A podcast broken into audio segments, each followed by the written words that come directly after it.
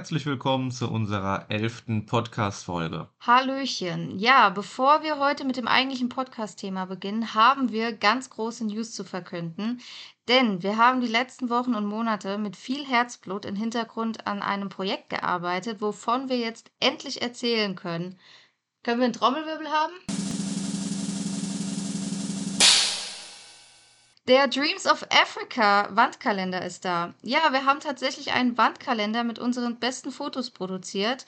Damit möchten wir dir Afrikas wunderbare Natur, die ikonische Tierwelt und die faszinierende Kulturen mit all ihrer Magie und Einzigartigkeit nach Hause bringen und gleichzeitig einen Teil zur Wildlife Conservation beitragen.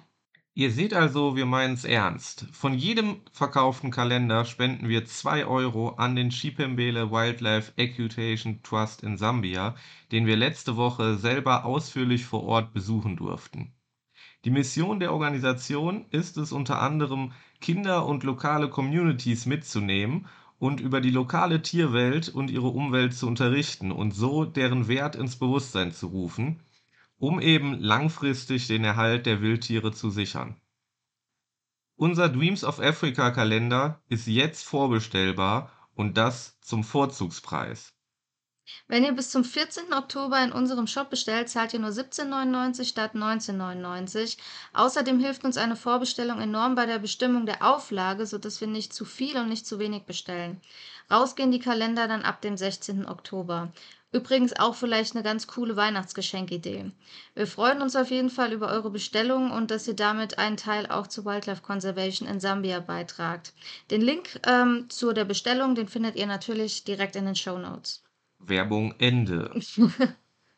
Also, wir haben die letzten Folgen ja ganz, ganz viel über Tiere und Wildlife gesprochen und äh, nicht zuletzt dadurch mussten wir diese Idee, die schon lange da auf unserer Agenda war, in die Tat umsetzen. Und jetzt ist es also raus.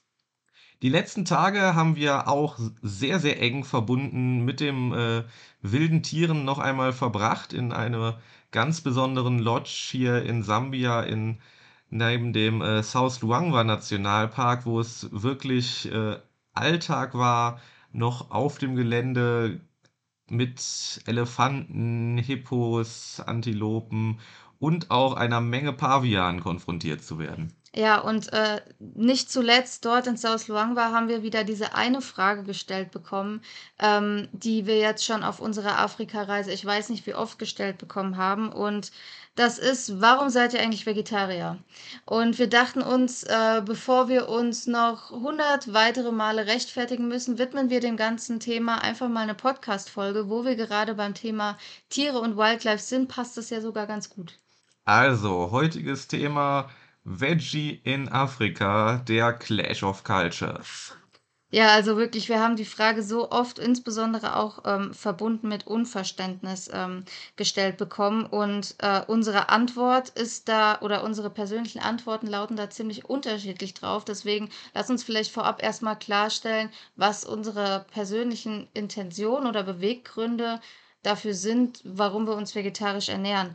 Also bei mir ist es so, dass ich seit, ich glaube, nunmehr zwölf Jahren, wenn nicht sogar etwas länger, ähm, komplett vegetarisch lebe. Angefangen hat das eigentlich hauptsächlich aus dem Grund, dass ich ähm, dass es mir als Kind selber nie wirklich geschmeckt hat. Ähm, es, ich es nicht wirklich brauchte und ich es ähm, ich den Gedanken widerwärtig fand, was auf meinem Teller zu haben oder zu essen, was mal gelebt hat. Also bei mir war ganz präsent immer dieser Gedanke, da läuft ein Hühnchen rum und ich fand den Gedanken, also beispielsweise, und ich fand den Gedanken einfach immer abstoßend, dieses lebende Tier zu essen. Ähm, mit der Zeit über die Jahre hinweg haben sich da andere Gründe hinzu äh, gesellt, äh, die ethischer Natur sind oder auch ökologischer Natur. Ähm, aber bei mir ist es so, dass das wirklich eine unumstößliche Einstellung ist. Also ich würde äh, nie in meinem Leben wieder Fleisch essen. Also dann, dann muss ich, glaube ich, wirklich kurz vorm Tod sein, wenn überhaupt. Vielleicht nehme ich auch eher meinen Tod in Kauf, als ähm, wieder Fleisch oder Fisch zu essen. Ähm, erstens, weil es mir überhaupt nicht schmeckt und einfach so tief in mir verankert ist. Aber bei dir ist es ja ein bisschen anders. Ähm, dazu sei bei dir natürlich noch der äh, mit Sicherheit mit beeinflussende Punkt erwähnt, dass äh, deine Mutter dir das schon jahrelang vorgelebt hat und auch entsprechend vegetarisch unterwegs war. Also es kam nicht völlig frei plötzlich aus dir raus. Ja, genau. Also sie hat mich auf jeden Fall nicht missioniert, das hat sie nie gemacht, das ist auch sehr wichtig zu sagen. Ähm, aber äh, dadurch, dass es einfach im Haushalt äh, immer so war ähm, und ich damit aufgewachsen bin, habe ich es auch nie wirklich gebraucht. Das stimmt, ja. Und genau so äh, kann ich für mich ganz deutlich nochmal hier feststellen, hast du mich auch nicht missioniert. Denn äh, das hat sich bei mir ein wenig anders eher in jüngster Vergangenheit entwickelt. Ähm, ja, man muss dazu auf jeden Fall sagen, ich mag Fleisch, definitiv. Ich finde es lecker und ich habe absolut keinen Ekel davor. Ähm, familiär war es aber auch schon seit jeher ein sehr, sehr kontrollierter Umgang mit Fleisch. Also es gab nicht ständig Fleisch und es gab auch nicht äh, massenhaft Fleisch. Außer an Weihnachten. Außer vielleicht äh, Festmale an äh, Ostern, Weihnachten, Geburtstag ausgenommen. Aber es war generell schon ein sehr umsichtiger und kontrollierter Umgang. Und jetzt einfach in den letzten Jahren, einerseits aus praktischen Gründen im Alltag, habe ich mir immer weniger äh, zusätzlich Fleisch zubereitet, irgendwann dann gar nicht mehr, irgendwann dann auch auf meine Putenbrust auf dem Brot verzichtet. Das war noch so das Letzte. Und äh, Wo ich jetzt, immer gesagt habe, es würde nach Katzenfutter stinken. und jetzt eben während dieser Afrika-Reise seit äh, April komplett, dass ich aufs Fleisch verzichte und zwar im Wesentlichen, aber aufgrund der, ja, des äh, ökonomischen Faktors. Ökologisch, oder? Ja, beides. Okay. Beides in der Tat. Also es geht mir einfach darum, dass wir als Mensch, wir, die Evolution, wir sind so weit fortgeschritten, wir haben es doch einfach nicht mehr nötig. Wir haben so viele tolle Sachen entwickelt, so viele Alternativen entwickelt und da gibt es deutlich Sinnvolleres als äh, massenhaft äh, Soja, massenhaft Getreide, massenhaft gutes Essen an Tiere zu verfüttern, um diese dann wiederum zu verspeisen. Und diese ganze Energie, die dadurch verbraucht wird, die Emissionen, die ausgestoßen werden und dieses massenhaft gute Essen, was äh, verschwendet wird, um Tiere zu mästen, um diese dann wiederum zu verzehren, da gibt es einfach für die Zukunft, da muss es effektivere und sinnvollere Wege geben und deswegen meine Meinung, wenn man es kann, und da spielen die Lebensumstände, wie wir im Folgenden drauf kommen, eine große Rolle, dann sollte man es einfach so viel wie möglich reduzieren. Ich sage auch nicht, es zählt nur, wenn 100 Prozent, es reicht auch, wenn wir alle zu einem ganz großen Teil das reduzieren. Aber das den Gedanken, den hattest du ja auch durchaus schon vorher, als du noch Fleisch gegessen hast. Absolut. Ähm, warum du auch jetzt wirklich die, die Entscheidung, ich kann mich noch genau dran erinnern, wir waren in Port Elizabeth in, ähm, in Südafrika und du hast irgendwie so von einem Moment auf den anderen zu mir gesagt, nee, ich möchte jetzt kein Fleisch mehr essen. Warum war das so? Ja, es war definitiv äh, auch ein Schlüsselerlebnis. Ich meine, es war ja quasi auch unser, unser erster Game Drive durch den Edo Elephant Park. Natürlich vor allem sehr, sehr enge, intensive Begegnungen mit Elefanten, aber auch mit, ja, ich kann es gerade nicht mehr genau auseinanderhalten, was wir alles gesehen haben an äh, Warzen, Schweinen, Giraffen, Antilopen, Schakalen und so weiter. Auf jeden Fall diese enge Verbindung zu den wilden Tieren, die ich gespürt habe. Und ja, wir müssen einfach lernen, miteinander zusammen zu leben, uns gegenseitig zu respektieren, uns zu erhalten und dazu gehört für mich auch, wenn möglich, auf Fleisch zu verzichten und selbst hier in Afrika über die ganzen Wochen und Monate, es ist möglich, ohne so viel zu verzichten, wie man immer denkt. Lass uns gleich nochmal auf die Praxis, wie man jetzt wirklich sich vegetarisch ernährt in Afrika, ähm, zu sprechen kommen. Aber erstmal ist ja die Frage, was ist eigentlich der Unterschied zwischen einem Wildtier und einem Nutztier? Also das Schlüsselerlebnis, was du hattest, ähm, war ja eigentlich so diese Frage, warum unterscheiden wir eigentlich zwischen einem äh, Schwein, einem äh, Hühnchen oder einem Rind, was wir schlachten, um es zu essen, äh, und einem Elefanten, einem Zebra, einem Löwen oder äh, einem Warzenschwein? Man muss dazu sagen, je nach Kultur ähm, sind das ja auch äh, fließende Übergänge und Grenzen. Ne? Also es gibt ja in anderen Kulturen, da werden andere Tiere gegessen, die wir für unmöglich halten und dann sind es auch noch Entwicklungen, was vor 10, 20 Jahren bei uns völlig normal war. Das wird jetzt auch nicht mehr so. Also es ist ja jetzt auch nicht mehr so akzeptiert, wenn der Hase oder das Pferd oder sonst was auf dem Tisch landet. Das sind ja alles evolutionäre Entwicklungen und so weit kommen wir ja auch hoffentlich, dass das mit dem Fleischkonsum generell immer, immer weniger wird. Aber diese Unterscheidung zwischen äh, Nutztier oder zwischen dem, was wir so bei uns in Europa am meisten verspeisen, was halt meistens auch noch äh, Massentierhaltung ist, und den wilden Tieren, da haben wir eben ganz, ganz oft dann sehr äh, interessante Ansichten naja, ich, zugehört. wonach äh, unterscheiden wir? Wir, wenn wir auf Safari gehen, ähm, dann haben wir höchste Achtung äh, und sind zutiefst dankbar, dass wir da einen Elefanten vor uns sehen. Aber wir würden ja niemals auf die Idee kommen, den Elefanten zu schlachten und zu essen oder einen Löwen oder ähm, äh, gut, eine Antilope wird zum Teil hier tatsächlich gegessen, allen voran äh, Kudus in Form von Trockenfleisch, aber jetzt mal das außer Acht gelassen. Aber wenn wir da ein, ein Schwein sehen oder ein Rind, dann ist das äh, meistens ja direkt irgendwie konnotiert mit, ja, das ist zum Essen da. Und warum unterscheiden? Also das ist zum Beispiel auch ein Grund, den ich, den ich einfach nicht nachvollziehen kann als Vegetarier, wie man da eine Unterscheidung machen kann. Wenn ich äh, äh, doch de, den Elefanten liebe als Tier, wieso kann ich dann nicht das Schwein lieben als Tier und es genauso wenig töten wie den Elefanten?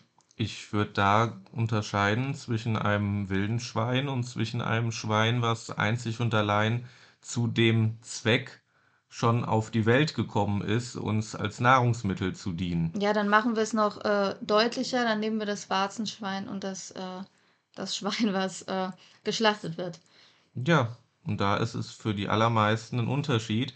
Aber was wir eben auch ganz, ganz oft gehört haben, und da wird das Ganze eben interessant und da möchten wir mal die Gedankengänge hinleiten. Wir haben ganz, ganz oft hier erlebt, dass seien es Deutsche, seien es Europäer, sonstige, äh, ist Herkunft egal, wir haben ganz, ganz oft den Satz gehört, ja, zu Hause, da habe ich mich auch vegetarisch ernährt. Oder vegan sogar. Oder sogar vegan.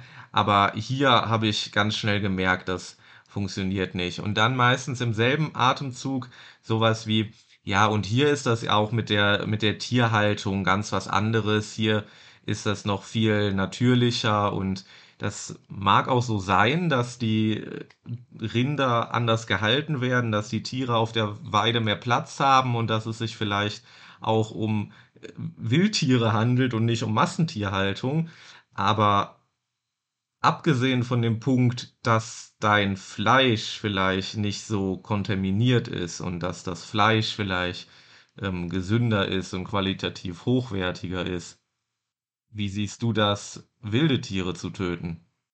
Also ich kann das Argument, wenn man in Deutschland oder in Europa sich vegetarisch ernährt hat, es hier oder in Namibia, um das als Beispiel zu nehmen, nicht tut, wirklich nur verstehen, wenn man es aus der, wenn man aus der Intention heraus sich vegetarisch ernährt, dass man Massentierhaltung als ethisch äh, nicht ähm, gut erachtet und das halt eben nicht unterstützen will. Das ist ja auch ein Aspekt bei mir, aber eben nicht der einzige. Und aus allen anderen Gesichtspunkten kann ich es überhaupt nicht verstehen, da zu unterscheiden, weil erstens, das Tier wird trotzdem getötet und erstmal ist es doch egal, ob das Tier ähm, nur auf die Welt gekommen ist, um uns als Nahrung zu dienen. Das ist absolut schrecklich, aber es ist doch genauso schrecklich, wenn ein Tier sterben muss, dem es gut geht. Also wenn man sich jetzt mal selber in die Tiere hineinversetzt, ähm, willst du doch auch nicht sterben, wenn du gerade ein tolles Leben führst.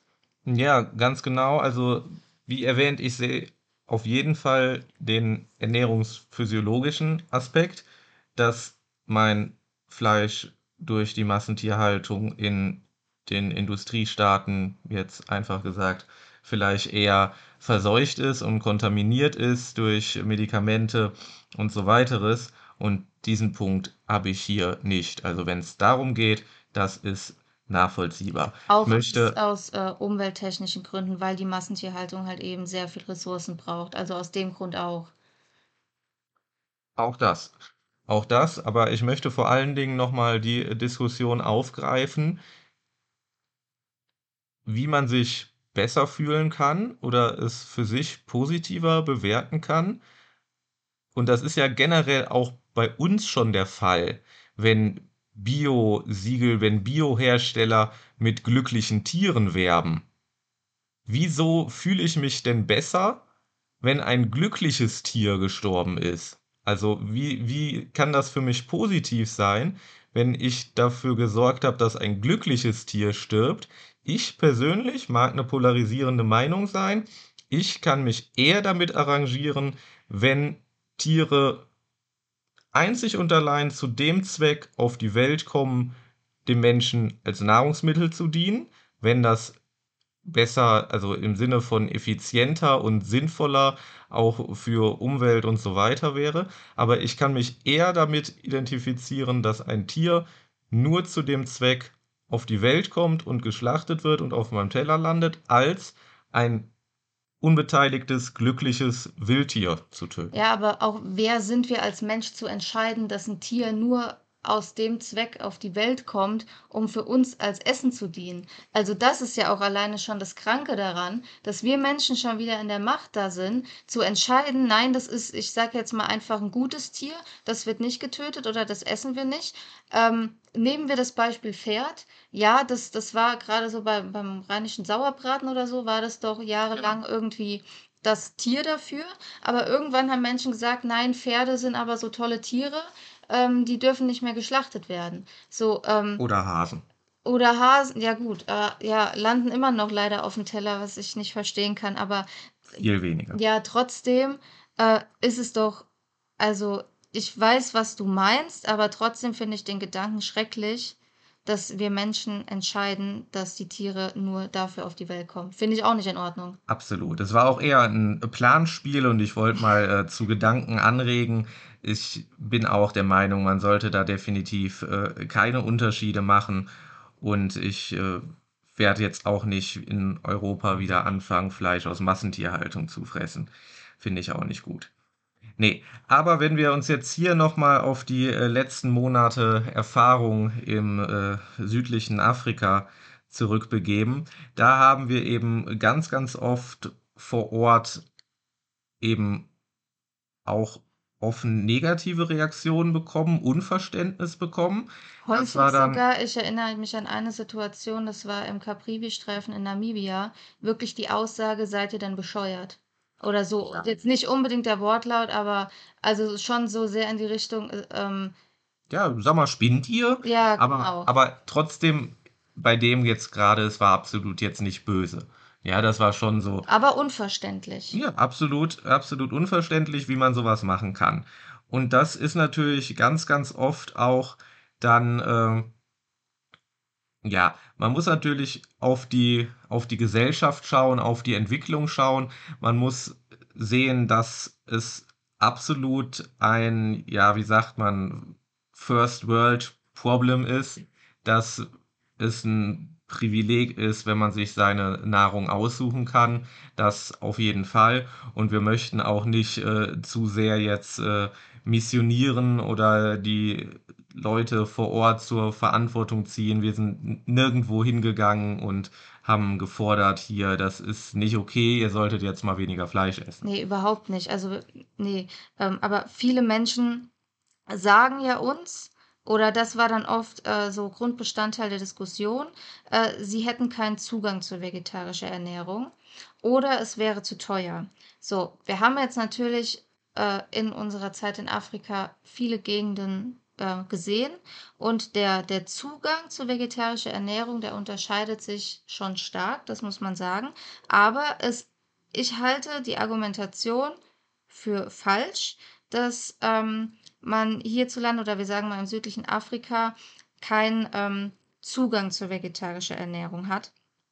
Ähm, also wie gesagt, das ist von Gegend zu Gegend unterschiedlich. Ich verstehe, dass äh, man aus kulturellen Gründen hier eher Fleisch isst, als es vielleicht bei uns war. Wie du gesagt hast, das ist einfach noch nicht so weit, die Entwicklung ist teilweise noch nicht so weit fortgeschritten, dass sich die Menschen wirklich mit äh, Nachhaltigkeit und sowas ähm, auseinandersetzen.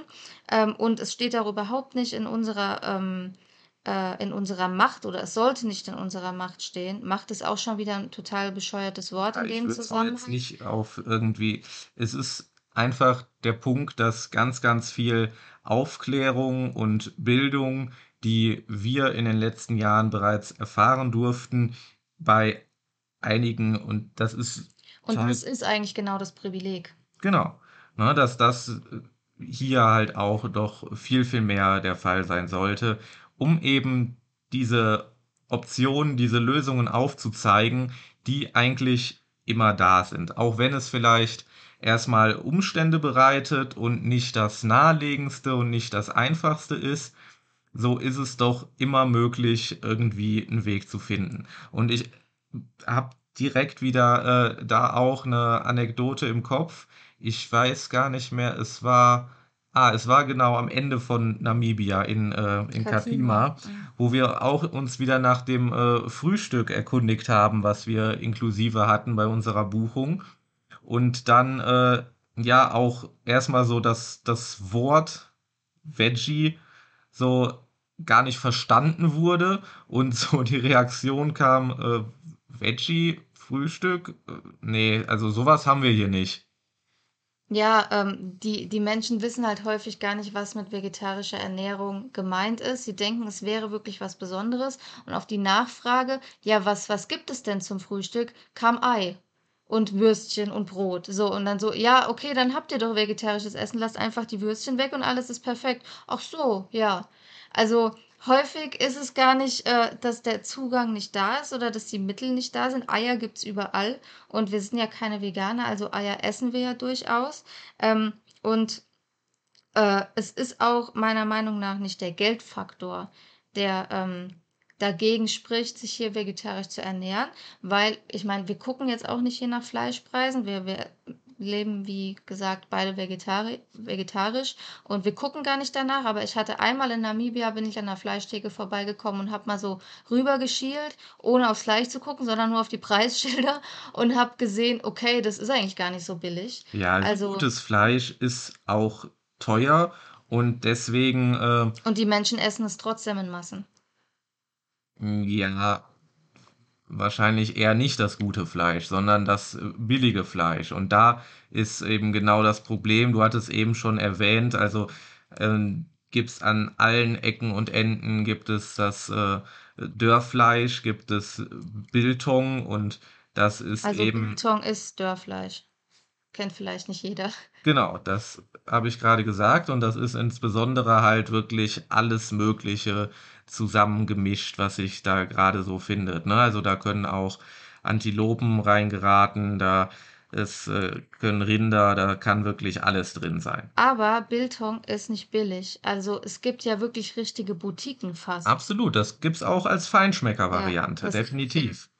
Definitiv. Und auf der anderen Seite, was es aber jetzt äh, vor allen Dingen ja in den letzten zwei Ländern äh, wieder vermehrt gab, wir haben es am Anfang in, in Südafrika gar nicht so gefunden. Das ist ein absolut billiges Grundnahrungsmittel, auch hier, was als Fleischersatz und günstigste Basis und äh, Massenessen verwendet wird und das ist äh, Sojameat. Ja, genau. Also ich glaube, was ähm, auch oft so das Missverständnis bei, bei den Menschen ist, ähm, bei vegetarischen Produkten denken die an ähm, Processed Food, also jetzt beispielsweise vegetarische Würstchen, vegetarische Burger oder Schnitzel und die sind teuer, ja. Ähm, die gibt es auch nur vereinzelt, also in Südafrika bin ich mir gerade gar nicht mehr sicher, haben wir, glaube ich, gar nicht so viel gefunden. Ja, am Anfang in Kapstadt auf jeden Fall viel und um die Gardenroute, aber dann im ländlichen wurde es immer weniger. Genau, in Also Namibia haben diese, diese wirklich äh, grünen, hippen Eco-Sachen, die ja auch in den letzten Jahren in Deutschland so hochkamen, dass man dann wirklich Würstchen hat, dass man Burger Patties hat, dass man äh, Meatballs hat, die halt alles auf pflanzlicher Basis sind. Solche äh, freshen, coolen Produkte sind natürlich entsprechend teuer und die sind nichts für die, für die Basis der Bevölkerung hier, sondern für den ja, Reichen oder Zugezogenen oder wer da halt Wert drauf legt. Genau, also wir haben äh, jetzt aber überraschenderweise seit Botswana wieder sehr häufig, eigentlich fast in jedem Supermarkt, auch in Supermärkten, wo du es wirklich gar nicht erwartest, äh, in Nata zum Beispiel, mitten in Botswana, keine größere Stadt drumherum, lagen da wirklich Würstchen. Die sind für uns bezahlbar, das muss man sagen. Wir gönnen uns das manchmal. Das Preis ungefähr eins zu eins selber Preis wie in Deutschland. Das genau. sind so Produkte, die kosten international überall gleich, habe ich das Gefühl. Ja, manchmal sind sie dann aber auch absurd teuer. Also wir haben jetzt hier zum Beispiel auch Produkte gesehen, die haben dann irgendwie plötzlich 5, 6 Euro gekostet, wo wir selbst Ja, sagen, nee, vergiss es. Aber muss mit der ähm, Lieferung zusammenhängen. genau, das sind eben die, diese ja verarbeiteten Produkte. Aber die Natur hat uns ja auch sehr, sehr viel vegetarische Produkte zu bieten. So zum Beispiel, was du jetzt gerade gesagt hast, Soja. Ähm, ein Produkt, was wir seit Botswana und auch jetzt hier in Sambia wieder in Massen sehen, sind halt wirklich, also äh, vielleicht kennt ihr es, das sind kleine, ähm, wie so Schnetzel, also einfach äh, pures Soja. Manchmal ist da, glaube ich, noch ein bisschen, weiß ich nicht, ist da noch ein Bindemittel drin, aber eigentlich sind Ja, oder Gewürze oder so schon, ne? Aber es ist, es ist im Prinzip ein trockenes Granulat. Ob das jetzt ganz in pulveriger Granulatform ist, ob das jetzt Hack ist oder ob das größere Stücke sind, Schnetzel sind. Es gibt's in vielsten Varianten und es kostet halt wirklich in Massen kaum Geld und Euro ist für 'n Kilosack. Also ja, und es ist wirklich äh, super gesund. Man und auch muss natürlich und organisch vor allen Man muss gucken, es gibt große Qualitätsunterschiede und auch wir haben es äh, gesehen. Äh, natürlich ist da auch äh, Sojameat nicht Sojameat. Man muss gucken, wie rein ist das Produkt, was sind da für Zusätze und wie ist dann halt wirklich der Anteil an Proteinen insbesondere und an Kohlenhydraten aufgeteilt. Das ist ganz, ganz oft schwer, wenn man das Ganze auf den Markt kauft in losen Tüten ohne Nährwerttabellen. Ja, generell auch hier in den Supermärkten hat man äh, häufig keine äh, Nährwerttabellen. Aber ich muss jetzt gerade noch mal daran denken, wir hatten Soja, ähm, Hack, sage ich jetzt mal, wirklich durchgehend. Was es von Anfang an gab, waren Tüten ähm, mit diesem Sojahack, aber da waren endlos viele Gewürze, Geschmacksverstärker. Teilweise haben die, steht halt auf den Packungen drauf, irgendwie Beef Flavor, Chicken Flavor, ähm, Pork Flavor, keine Ahnung, was genau das, was ich nicht will. Ähm, ich weiß nicht, wie es bei dir ist, aber Das ich, halt, das war halt nie die reine Variante. Das haben wir teilweise noch äh, genommen, so als, aber das war mehr so eine, so eine Soßenbasis. Das war, so. genau, das war weniger das, das reine Produkt, was wir jetzt so seit Botswana immer wieder finden. Aber auch da hatten wir ja auf dem Markt zum Beispiel den ganz großen Qualitätsunterschied. Die hatten ein gutes, das hatte wirklich 50% Proteine und die hatten ein, ein noch es war beides billig, aber ein noch billigeres, das hatte viel, viel mehr äh, Kohlenhydrate und alles andere, das hatte nur so 20% Proteine, weil, keine Ahnung, es sonst wie gestreckt war mit noch billigerem Zeug. Ja, bei mir ist es halt auch so, ich bin ja, wie ich eingangs gesagt habe, Vegetarierin, ähm, unter anderem, weil ich Fleisch abstoßend finde. Das heißt, sobald ein Produkt nach Fleisch schmeckt, was vegetarisch ist, mag ich das nicht. Deswegen verstehe ich es auch nicht so. Grundsätzlich würde ich sagen, stimmt das bei dir nicht, aber in Tendenzen. Ja, aber wenn ich, wenn, also ich würde zum Beispiel, ein Würstchen ist mal okay, wenn es jetzt nicht irgendwie, also es kommt irgendwie sehr drauf an. Ja. Und was ich jetzt zum Beispiel überhaupt nicht ausstehen kann, sind irgendwelche Fischimitate oder Garnelenimitate oder sowas. Nein, verstehe ich nicht. Äh, das ist nicht der Grund, warum ich vegetarisch bin. Ich brauche das nicht irgendwie in die Form gepresst haben oder dass das möglichst irgendwie nah daran schmeckt.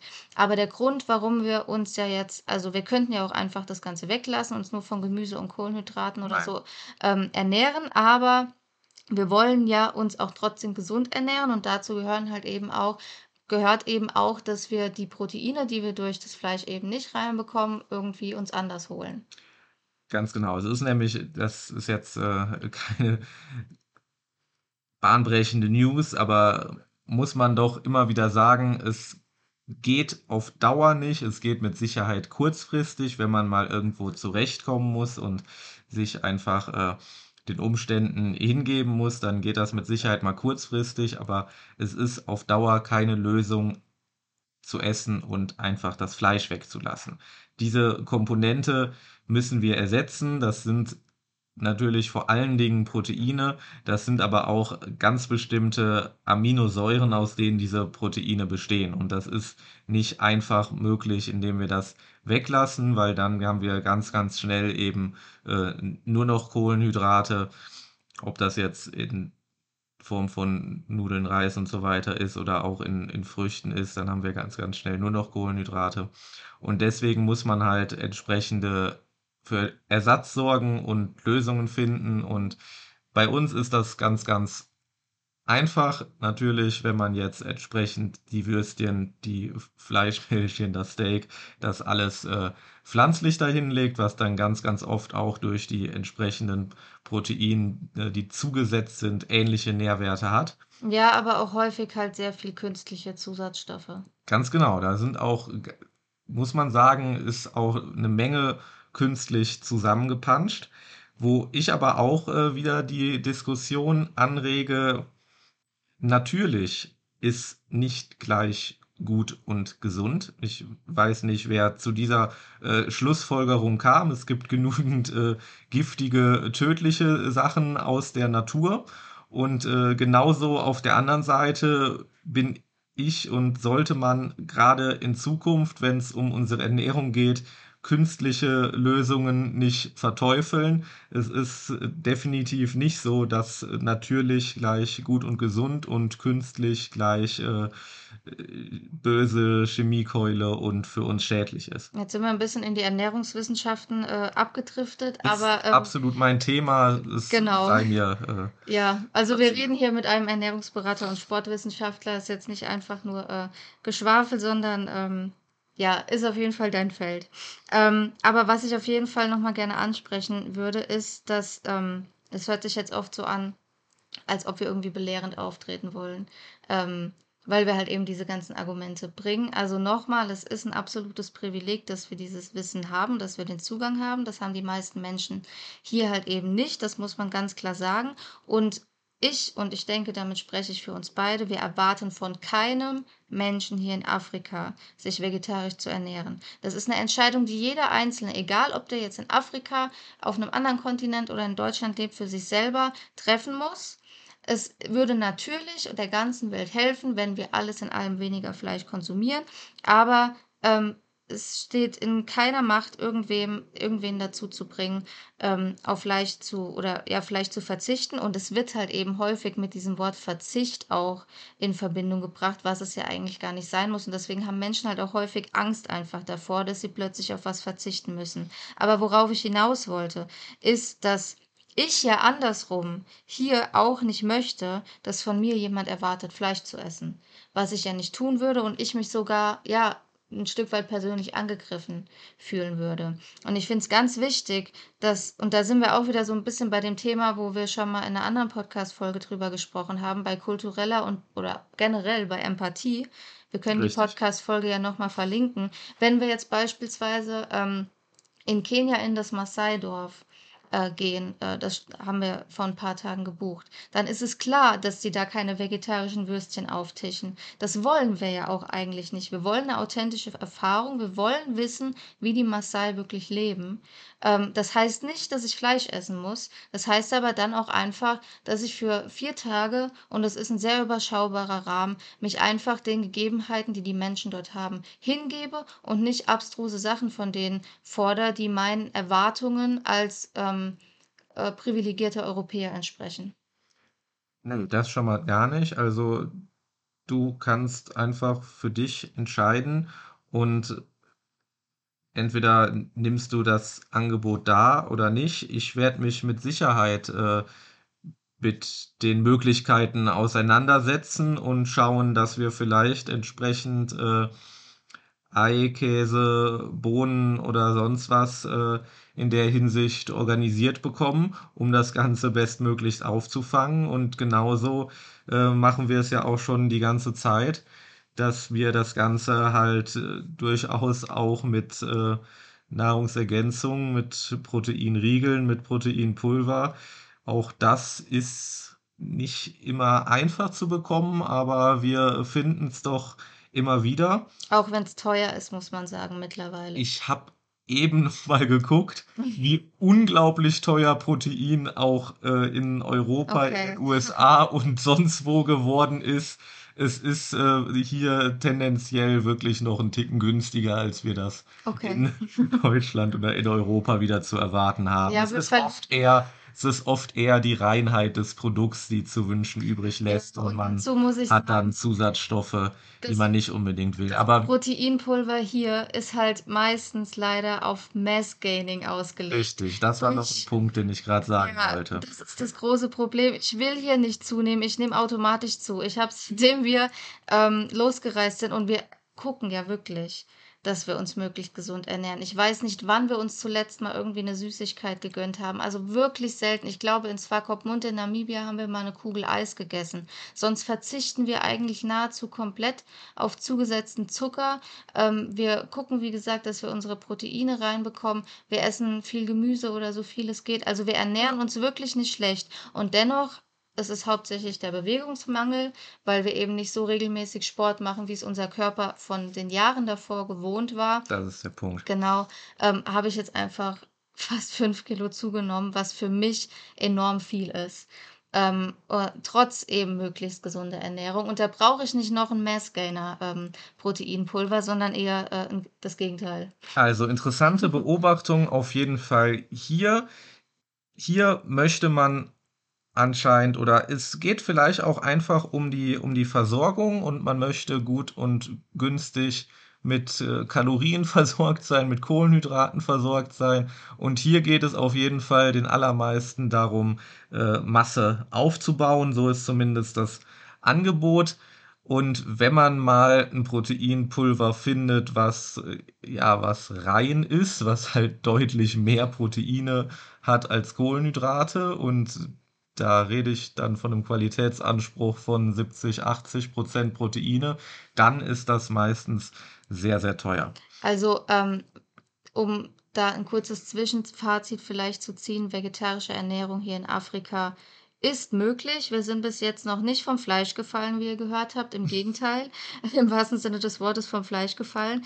Aber es erfordert schon äh, gewisse Mühen, sag ich mal. Also jetzt gerade zuletzt sind wir schon in sehr, sehr viele Geschäfte gerannt und sind von Pontius nach Pilatus gelaufen, um irgendwie an unsere speziellen Produkte zu kommen, sei es jetzt irgendwie mal ein zuckerfreier Keks oder Proteinpulver oder eben äh, Fleischersatzprodukte oder sowas. Also man muss schon dranbleiben, man muss es wirklich wollen und wir haben auch viele Reisende getroffen, die gesagt haben, äh, ja, in, in Deutschland habe ich mich vegetarisch oder vegan ernährt, aber jetzt hier äh, ist mir das irgendwie zu aufwendig und ist ja kaum möglich. Und wir haben zum Beispiel in Botswana von einem deutschen Pärchen auch gehört, in Sambia müsst ihr euch darauf gefasst machen, ihr werdet keinen Käse mehr finden. Ja, daraufhin, daraufhin haben wir vor der Grenze zu Sambia nochmal, ich glaube, ein Kilo Käseblock gekauft, ähm, um dann in jedem Supermarkt in Sambia eigentlich auch Käse zu finden. Also es ist auch immer ein bisschen die Frage einfach, ohne den beiden jetzt zu nahe zu treten, will man wirklich vegetarisch leben oder ist es eigentlich nur ein Trend, den man gerade mal mitgeht? Ja, dazu, wie jetzt äh, mit Sicherheit durchgeblickt, äh, unser Fitness-Lifestyle spielt da natürlich auch noch eine Rolle. Wir haben es ja sogar, jetzt äh, waren wir gestern wieder, in den letzten Wochen äh, haben wir es hier in Sambia wieder ein bisschen mehr geschafft. Ähm, den einen Monat in Namibia waren wir ja sogar mehrmals die Woche die Woche. im äh, Fitnessstudio. Also wir haben unser äh, Training nicht äh, völlig aufgeben müssen. Wir haben das auch mit äh, Home-Workouts und äh, kleineren Hilfsmitteln so bestmöglichst durchgezogen. Was aber fehlt und woran unsere Körper gewöhnt sind, das ist ganz, ganz groß die Ausdauerkomponente, dass wir hier an den wenigsten Orten ordentlich laufen gehen können, dürfen, was auch immer. Ja, also wir waren halt wirklich in Deutschland über Jahre, sind wir, außer wir hatten jetzt eine Verletzung, davon war ich mehr betroffen in den letzten Jahren. Um da vielleicht kurz noch mal äh, ein bisschen off-topic zu sprechen. Ähm, wir waren Läufer. Wir sind äh, von 10 Kilometer bis Marathon, äh, ja, ich sag mal zwischen 2016 und 2000 oder kurz vor Corona dann einige Wettkämpfe gelaufen und es war halt einfach so unser Sport und ähm, als ich mich hier neulich auf die Waage gestellt habe und mir fast, also ich war wirklich kurz vorm Heulkrampf, ich jammer jetzt mal hier kurz rum, als ich gesehen habe, ich erreiche bald dieses Gewicht, was ich nie in meinem Leben erreichen wollte. Ähm, und ich habe mich gefragt, warum? Warum ist das gerade so? Und äh, es ist logisch, weil mein Körper ist es natürlich über Ja. Jahre gewöhnt, sehr, sehr viele Kalorien zu verbrennen. Und äh, mein Hungergefühl hat sich halt auch einfach darauf eingestellt. Und jetzt verbrenne ich eben nicht diese Massen an Kalorien mehr durch das ganze Training, aber mein Hungergefühl ist geblieben. Und ausschlaggebend war dann halt wirklich noch diese zehn Tage Mobile Safari, wo alles mobil war. wir nicht. Wir nicht. Wir saßen nämlich von wirklich früh bis spät in unserem Auto, also im, im Jeep drin und durften da super intensiv ins Wildlife eintauchen, aber äh, durften uns eben nicht ausreichend bewegen. Und wenn, dann haben wir uns zwischendurch mal ein bisschen mit äh, Yoga oder eben so äh, Hit-Einheiten da durchbewegt, aber wir durften bis auf diese eine einstündige Wanderung haben wir uns in diesen zehn Tagen halt absolut nicht von der Stelle bewegt und dazu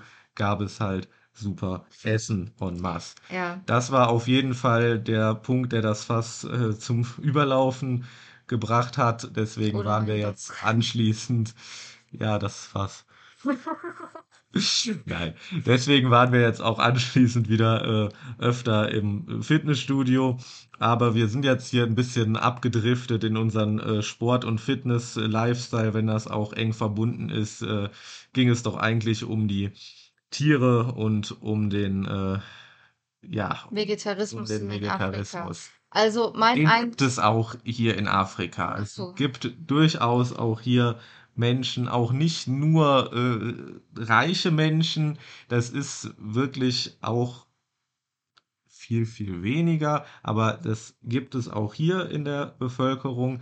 Das ist jetzt, äh, ja, der Fleischkonsum und auch das Ganze drumherum. Es ist ganz, ganz anders, wenn man hier durch den Supermarkt geht, dann ist nicht eine Tiefkühltruhe voll, dann sind 80 Prozent, also drei, vier, fünf riesen meterweise Tiefkühltruhen voll und dann nochmal eine mit Fisch und dann trotzdem noch die Frischfleischtheken.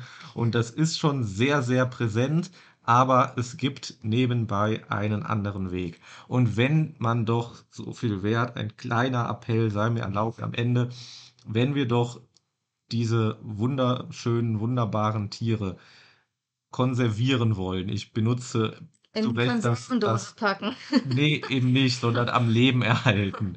Ja, Conservation, nämlich das lebendige Tier erhalten, um eben mit ihm zusammenzuleben, auch wenn es natürlich in großer Anzahl dann, wenn zu viel Menschen auf zu viel Elefanten treffen, dann kommen Konflikte und so ist es mit jedem Tier, aber lasst uns einfach den Respekt bewahren, so wie wir den Respekt vor anderen Menschen bewahren, so sollten wir auch den Respekt vom Tier bewahren und bestmöglichst versuchen, uns gegenseitig zu unterstützen und zumindest äh, nebeneinander zu koexistieren, wenn nicht gar äh, miteinander zusammenzuleben. Ja, grundsätzlich würde ich aber schon festhalten, wenn man jetzt das global betrachtet, ähm, was in Afrika aber ganz gut sichtbar wird. Wenn du wirklich in derber Armut lebst, dann kannst du dir vielleicht nicht leisten, weil wir haben ja auch gesagt, das ist äh, jetzt nicht so billig. Du bist dann höchstens vielleicht dazu in der Lage, deine eigenen Viecher zu schlachten Das wollte ich gerade sagen. Die haben dann Aber eigene Hühnchen ja, und eigene Kühe und eigene Schafe besonders. ja, genau, so. Aber auch die sind teuer.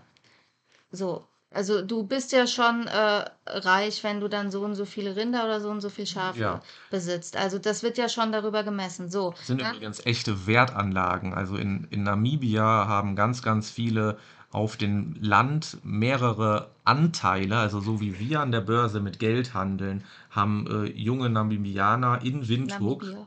äh, Namibia, die in Windhoek eigentlich gar nichts mit Rind- und Viehzucht zu tun haben, haben die irgendwelche Anteile an Herden im Umland. Ja, ähm, um nochmal zum Ausdruck zu bringen, wie äh, welcher privilegierten Haltung wir hier gerade sprechen. Also ähm, die Ärmsten der Ärmsten, die haben vielleicht gar keinen Zugang zu Fleisch. Dann erreichst du irgendwann ein Niveau, wo du dir ähm, hochwertiges Essen oder ich sage nicht hochwertiges Essen, wo du dir Essen leisten kannst auf einer regelmäßigen Basis. Dann kannst du vielleicht auch Fleisch konsumieren und das ist für dich sehr wertvoll. Und dann ist es ja auch verständlich, wenn du dieses Fleisch sehr schätzt als deine Ernährung. Dann geht es darum, dass du eben dein, äh, dass du überlebst, ne? Dass du durch, durch die Ernährung überlebst. Bei uns, bei uns geht es ja aber nicht darum, äh, wir essen ja kein Fleisch, um zu überleben. Wir essen Fleisch, weil wir es können. Nicht, weil wir es müssen.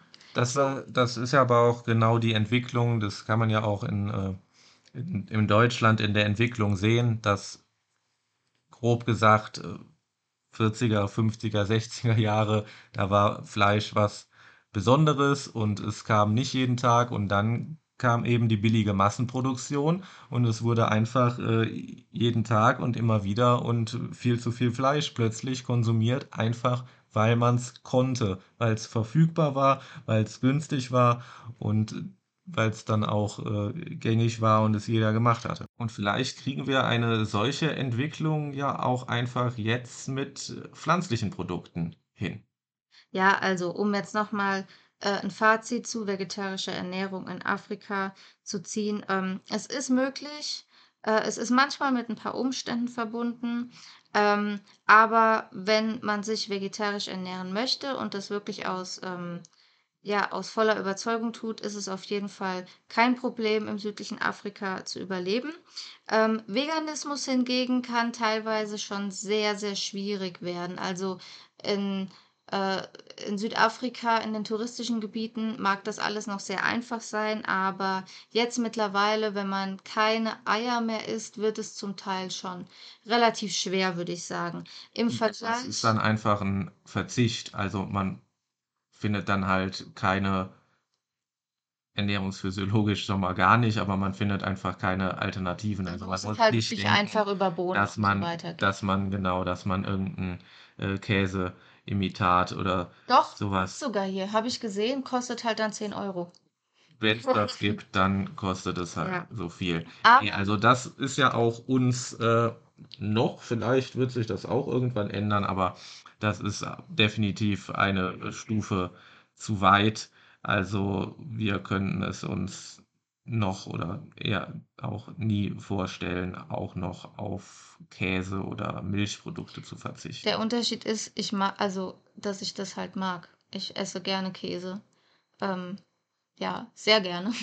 Und deswegen fällt mir das halt einfach schwerer, als ähm, auf Fleisch zu verzichten. Generell ähm, finde ich aber, wir waren ja lange in Südamerika auch und allen voran in Peru, ähm, kann man, finde ich, durchaus sagen, dass es in Südamerika zum Teil schwieriger ist, sich vegetarisch zu ernähren und entsprechend ähm, die Proteine zu ersetzen, wenn man jetzt nicht gerade in so einer kulinarischen, fortschrittlichen Hauptstadt ist wie Lima, wo vegane Ernährung sehr hoch angesehen ist, äh, finde ich es in Afrika überraschend gut. Ja, oder, oder Cusco. Es hängt natürlich immer davon ab, wo sich viele Touristen sammeln. Da werden dann halt auch schnell solche Produkte hingetrieben, aber Oder wo reiche Menschen leben, siehe Lima. die sich wiederum leisten können, sich vegan zu ernähren. Das müssen ja nicht nur von Touristen sein. Nö, aber es ist meistens so ein international durchmischtes Publikum, ne? Das äh, kann man, denke ich, so festhalten. So, jetzt haben wir hier auch schon wieder einige Minuten gequatscht, schon wieder länger als gedacht. Ich dachte, es wird eine sehr, sehr kurze Folge. Aber um jetzt äh, zum Fazit zu kommen, um den Bogen zu schlagen, wie wir es so gerne tun. Es ist definitiv möglich und wir sollten einfach den gegenseitigen äh, Respekt bewahren. Ich hatte den Ansatz eben schon mal gebracht, dass äh, Mensch und Tier einfach respektvoll zusammenleben können, dass der Mensch sich nicht zu viel äh, herausnehmen sollte, in die Natur einzugreifen und zu bestimmen, was er jetzt äh, wie ja, verzehren kann und was nicht und welche Population er wie hoch treibt und welches Tier da mehr und weniger wert ist. Genau, also einfach, wir sollten aufhören, Tiere zu bewerten. Ähm, danach, ob sie uns als Essen dienen und entsprechend ja minderwertig sind irgendwo in einer Art und Weise oder eben nicht. Aber teilt doch gerne mal eure Meinung. Ähm, äh, in, äh, hier unter der Podcast-Folge oder auch gerne per E-Mail oder auf äh, den anderen gängigen Kanälen, was eure Erfahrungen mit vegetarischer Ernährung im Allgemeinen, insbesondere im Ausland sind. Ähm, und wenn ihr selber Vegetarier seid, was sind eigentlich eure persönlichen Beweggründe, warum ihr euch Fleisch und vielleicht auch fischfrei ernährt? Und wenn ihr Fragen habt und äh, Lösungen braucht, wir können auch äh, ganz konkret euch nochmal zeigen, was man so auf dem Markt bekommt, was man im Supermarkt bekommt und was man daraus äh, nicht nur lecker, sondern auch von den Nährwerten her sinnvoll produzieren, kochen, herstellen kann. Sprachernährungsberater Henrik Röttgers. äh, ganz zum Abschluss noch ein kleiner Hinweis. Ähm, es gibt zwei neue Blogbeiträge bei uns. Ähm, und zwar über den Chobe Nationalpark und über das Okavango Delta, ähm, über die Mobile Safari in, ja, in dem wir aus der, in der vorletzten Folge hauptsächlich gesprochen haben. Ganz Gibt genau. es jetzt auch in Leseformat und etwas informativer, als wir darüber gequatscht haben. Wir verlinken euch die beiden Blogbeiträge auf jeden Fall auch in den Show Notes, falls ihr ähm, Botswana gerade auf eurer Liste habt oder vielleicht sogar Botswana auf eure Liste gewandert ist, nachdem ihr unsere Podcasts gehört habt. Ähm, da bekommt ihr auf jeden Fall äh, alle Informationen. Und damit verabschieden wir uns heute ähm, von euch und wünschen euch, ja, wo auch immer ihr gerade seid, alles Gute und eine tolle Zeit. Bis zum nächsten Mal.